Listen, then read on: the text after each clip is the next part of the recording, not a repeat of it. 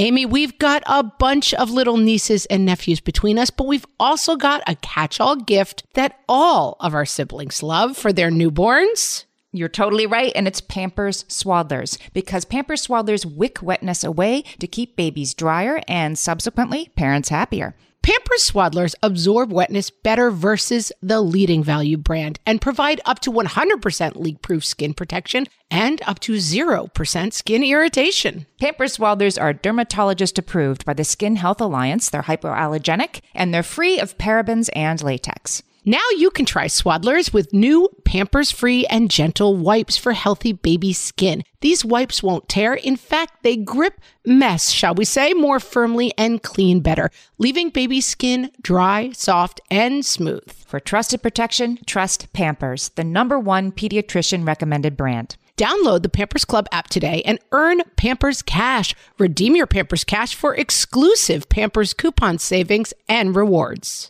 Only redeemable via Pampers Club. Pampers Cash has no cash value.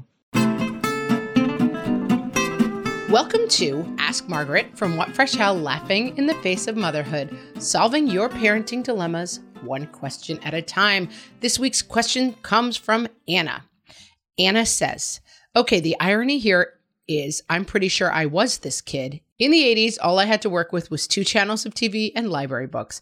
My son is nine. He's just not into anything. He's a strong student, but sometimes it isn't easy for him. It's hard to get him to hang in there and work on it. He reads above grade level, but mostly rereads the same few typical boys series over and over. He's in French immersion, which adds to some difficulty for him, but it's difficult for us to be involved because we don't speak French. Anyway, I want him to be a well rounded human with interests beyond Fortnite and YouTube. We've tried soccer, karate, jujitsu, and most recently, scouts. He liked scouts, but he wasn't at all upset when everything shut down in March. He hates Zoom, hasn't kept up with any virtual participation because we've saved those fights for school. When I was a kid, I eventually got more into art. He has no interest in drama. Same. He doesn't care about learning an instrument. He's never been the kind of kid to get super obsessed with learning about topics like dinosaurs or construction equipment. He just kind of wants to chill and have as much screen time as he can and then switch to audiobooks and bouncing on an exercise ball. What do I do with this kid? Anna, I'm glad I got this question because I feel like I do know what to do. I have kids like this myself, and I've kind of been down this road before. And the number one piece of advice that I would like to give you is that your kid is doing great. It sounds like he's having a great childhood and is a great kid. Strong reader. Do I care that he's reading Captain Poopy Pants and the Toilet Planet for the 900th time? I don't care. A kid who's reading is a kid who's reading, and kids' tastes change.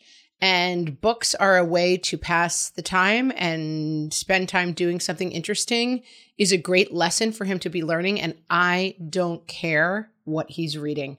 And I don't care for your kid and I don't care for my own kids. So I think a lot of this stuff, Anna, is the rat race of social media, which is like, whoa, I see other people and their kids seem to be reading these very fancy books and they're working their way through these amazing series. And my kid is sitting here with the toilet truck book and I can't stand it. And it's just let go. It's fine. Any reading is good reading. I don't care what he's reading about. If he's reading above grade level, put a check next to that box and do not worry about it again. Any reading time is good reading time.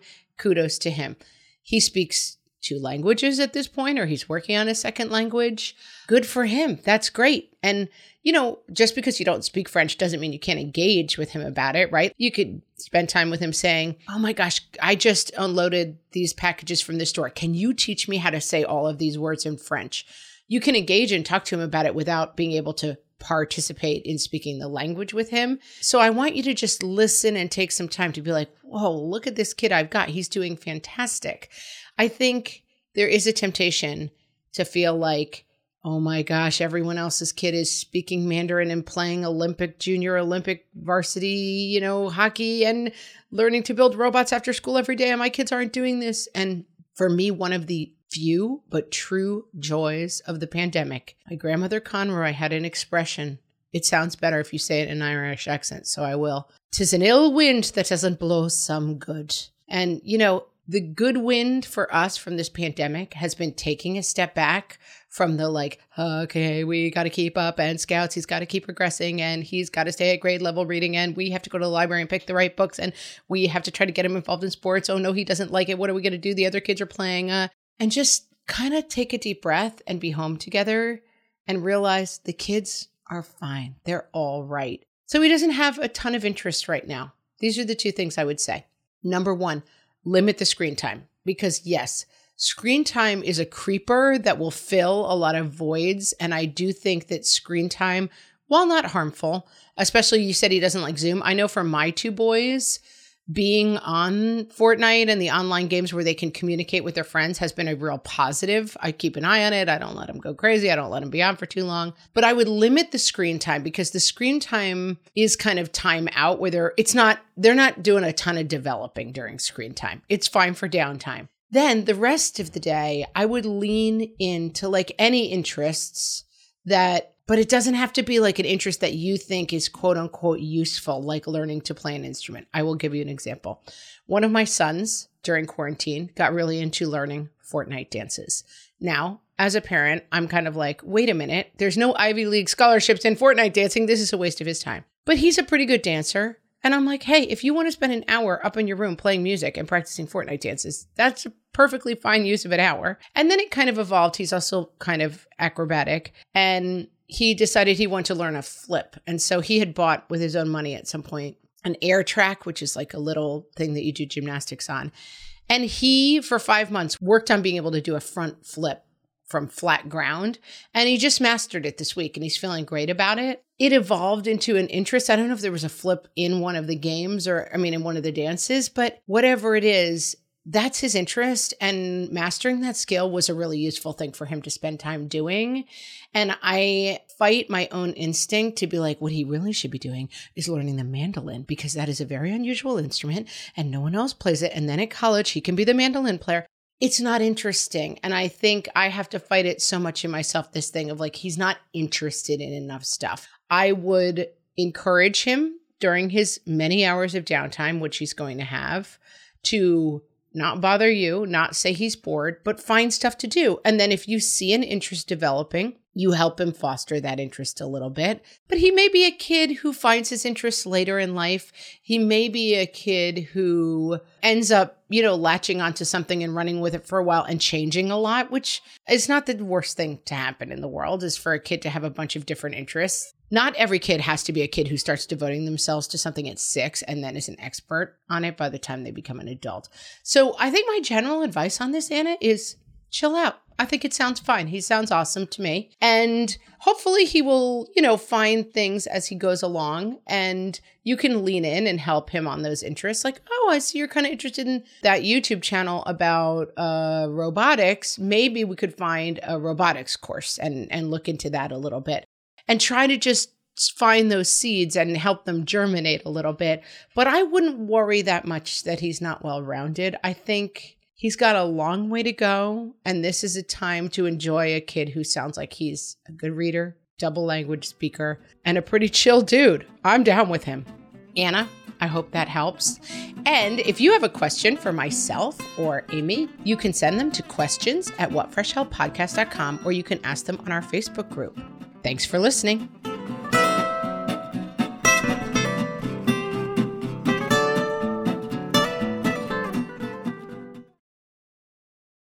Margaret, it's an exciting news day. An exciting news day indeed, Amy. A few years ago, we launched our first spin off podcast, Toddler Purgatory, hosted by the hilarious Blair Brooks and Molly Lloyd. And guess what? Now Blair and Molly are back with their all new podcast, Unsticking It. You know Blair and Molly as two busy moms and actors, and somewhere between potty training and the pandemic, they both felt like they lost their creative kaboom. In their new podcast, Unsticking It, they are going to talk about how all of us can get back to what lights us up after motherhood. Amy, I need this. Me too. And Blair and Molly will be talking to fellow imaginative minds. We're talking actors, artists, and creators of all kinds about how we can all unstick ourselves from whatever muck we're stuck in. Follow, subscribe, and listen to Unsticking It wherever you get your podcasts. That's Unsticking It with Blair and Molly, because sometimes Life Stucks.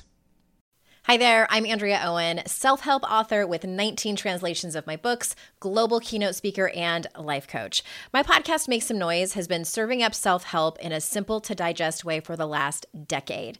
The topics brought in each episode are practical and easy to implement around topics such as working through fears that keep you stuck, different modalities of therapy, managing your negative self talk, and more.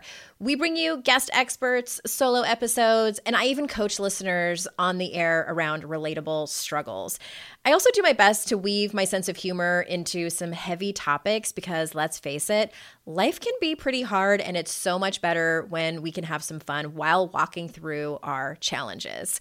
Whether you're seasoned in personal development or just starting out, Make Some Noise podcast will help you become the best version of yourself, the person you're proud of when you look in the mirror and show up in your life. Simply search Make Some Noise with Andrea Owen wherever you listen to your podcasts.